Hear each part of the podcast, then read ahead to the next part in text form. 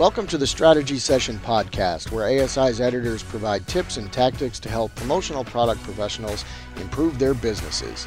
In every episode, we go one on one with a business strategy expert to gather winning insights. The conversations are sure to be insightful and entertaining. On this week's Strategy Session podcast, we welcome Marley and Jeff Thibodeau. They're a husband and wife duo that owns a large promo products company and decorating business. Today we're going to talk about branding. Good morning, Marley and Jeff. Good morning, Joe. Good morning. Okay, let's get right to this. Um, when people think about brands, they often think of companies like Nike, Coca Cola, Virgin Airways. How would you define what a brand is? Well, I think a brand a brand is a lot more than just a logo. I think it's easy to think in terms of what we see, but it's I think a, uh, it's a total package. It's the it's the experience. It's it's a company's uh, reputation. I guess some would say it's a company's promise. Okay. So, what are the steps companies can take to building a strong brand? How do and then how does a distributor in this industry how do they help in that effort?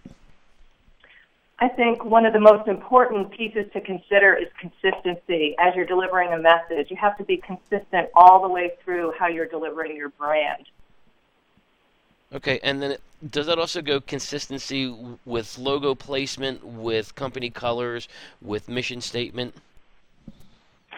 All, all of all of that comes into all of that comes into play. So I, I think that um, you know we know that that that color brand, that color brands, or color helps the brand, that that that a company's voice, that that how they look in print, and certainly how they look on promotional items. So I know when we're working with a client and we want to be faithful to their brand, we consider all of those things. Is this item appropriate? Does it convey their brand? Is this the right item to put them into? Okay, you had mentioned color, and um, I know sometimes you you can get a red coffee mug and it's a red coffee mug. But how important does it come if that has to be a specific PMS color, a specific red um, for that company logo? Would you suggest using any red mug or finding that PMS color match? Well, if the PMS match exists, that's always going to be our go-to. I mean, as you know, in the industry, if the quantity is high enough, then we have other resources for for matching color or or maybe even having a custom a totally custom mug done that'll match a PMS color. But yes, if it's Coca-Cola red, then that has to be a certain red. If it's uh, you know TD Bank green, it has to be a certain color green, and and those are important. I think for a lot of our smaller clients, um, you know, if we are doing an order uh, a smaller volume or something, then we work with the colors that suppliers have available in their stock items. Okay. Um, another question here about brands. Um, we we think of brands as, as products sometimes. You know, like I said, Nike shoes, uh, Coca Cola itself. Uh, are brands ever associated with people, or or is it always a product? Oprah, Richard Branson, Michael Jordan, Martha Stewart. Michael the list goes on and on. Yeah, yeah. So. So so how do you how do you help in, in cultivating that brand when it's a person?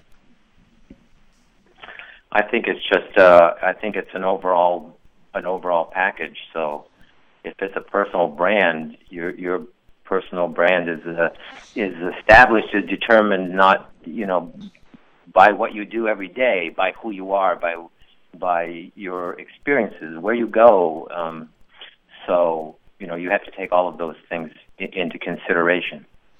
And and is there a danger? So you mentioned Oprah as a personal brand she's sitting there on set or she's in public and she's drinking a Coca Cola? Does it almost come like Oprah has now endorsed that brand because she is a brand herself and now she's drinking Coca Cola? And do you have to be careful with those things? That's a good question. I'm sure I, you know, I wouldn't know the answer to Oprah and Coke, but but I'm sure that her staff is certainly mindful when it comes to what Oprah is seen drinking or wearing or what is on the set because because yes, she is that strong of a brand and that and certainly that powerful of a personality. All right, so what are the do's and don'ts for brands that help companies achieve brand loyalty, or as Ken Blanchard would say, create raving fans? You know, what do you need to do beyond the consistency? How do you, de- you know, develop programs, promotions, uh, just how you're seeing the public eye? One of the best ways that I've become a raving fan has been when there's been a problem. So the way a problem is handled can be your best opportunity to create brand loyalty and be and have raving fans come to you. Look, there's always going to be problems out there in the world. We all have problems once in a while that come along, but it's how you respond to those problems that really give you the opportunity to forge a stronger and more authentic relationship with your client. Authentic, I think that makes sense. I mean, yes, be consistent, but you need to be who you are. You need to, you need to be you need to be genuine. You can't um, mi- misrepresent or or try to imitate another business or try to imitate something that you're not. So so I think all of those come into play. So one of the things you said that w- when there's a problem, uh, currently right now I know Chipotle, which a lot of people enjoy going there, uh, has faced some uh, issues with uh, people getting sick. You know, what what would your advice be to helping fix that brand? I think anytime there's a problem, the first thing you have to do is take responsibility. Yeah, you need to own it. You need to be forthright. You need to own it. Um, you just need to, you need to admit, you know, you need to admit the obvious. If there's a problem, you know, trying to pass the buck or trying to make a an excuse is, is not going to help your brand. The other piece is, you know, taking the problem somewhat personally. You know, people are getting sick. If that was your family member getting sick, how would you how would you want a company to respond? Right, well, there's your answer. That that that can be the guide for you, is your own moral compass. Right. Is there ever a point uh, when you think that a brand is unsalvageable? Something has happened where, yeah, this isn't going to work anymore. Sure. If it doesn't, if it doesn't, if the brand isn't resonating with consumers, if it isn't being true to what made the brand popular in the first place, as times change, and maybe even maybe even it's an event or something, I you know I can see an instance where maybe it would be time to rebrand or give up the brand. So yeah, it- if you can't make a comeback, if you can't turn it around, Right. I think that's true for business in general. As entrepreneurs, you know, sometimes you go into something and you just can't turn it around. There's a time to cut and move on. But I think as entrepreneurs, we're always trying to, to turn it around and resurrect because we love those stories. Is there a life cycle for brands? Um, you know, because I can remember back in the '80s, Bugle Boy jeans, and you had those commercials all over the place, and everyone was wearing their Bugle Boy jeans, and I couldn't tell you right now if you can even find a pair of Bugle Boy uh, jeans anymore. Uh, I I'm not sure I remember Bugle Boy. Really? I, I guess I'm either younger or older.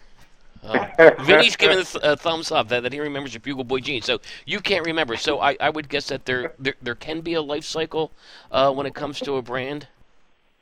I, I would. Yeah, I, I, the answer to the question is yes. I believe there is a life cycle, and I think that's determined by by by relativity, by continuing to be relative. So, if Bugle Jeans was a brand that at one time and styles have changed. I mean, look at what Gap's gone through. You know, styles change and and things become less relevant, and then the brand just just fades. They either either change or adapt, or or they they go away. So, so that would be your answer to the next question: is how does the client continue to improve on its brand so that it's relevant, that it stays in the public attention? That's it exactly. You have to keep adapting and changing for the clientele, your audience, your customers, the people that that you serve, and the people that really made the brand what it is. And, and also the world around you. Look how fast everything is changing. Oh yeah. Industries are changing. Our industry is changing. Things are changing fast. So I think adaptability is a strong component of how to stay relevant, no matter who you are. So I, th- I think you're right because when you look at I mean, digital cameras, I don't know anyone buys a digital camera anymore. Everyone's taking pictures with their cell phones, and the fact that Polaroid was a strong, strong brand for years, and has pretty much disappeared. Absolutely, that's a perfect example, Joe. Polaroid cameras. They just, if, and they were a great product too. They were they were wonderful technology in their day, but but they're no longer relevant. All right. Well, Marley and Jeff, I'd like to thank you. I don't know if there's anything else uh, you'd like to say about brands and, and creating brand loyalty. One of the new ideas we're exploring is the energy of a brand.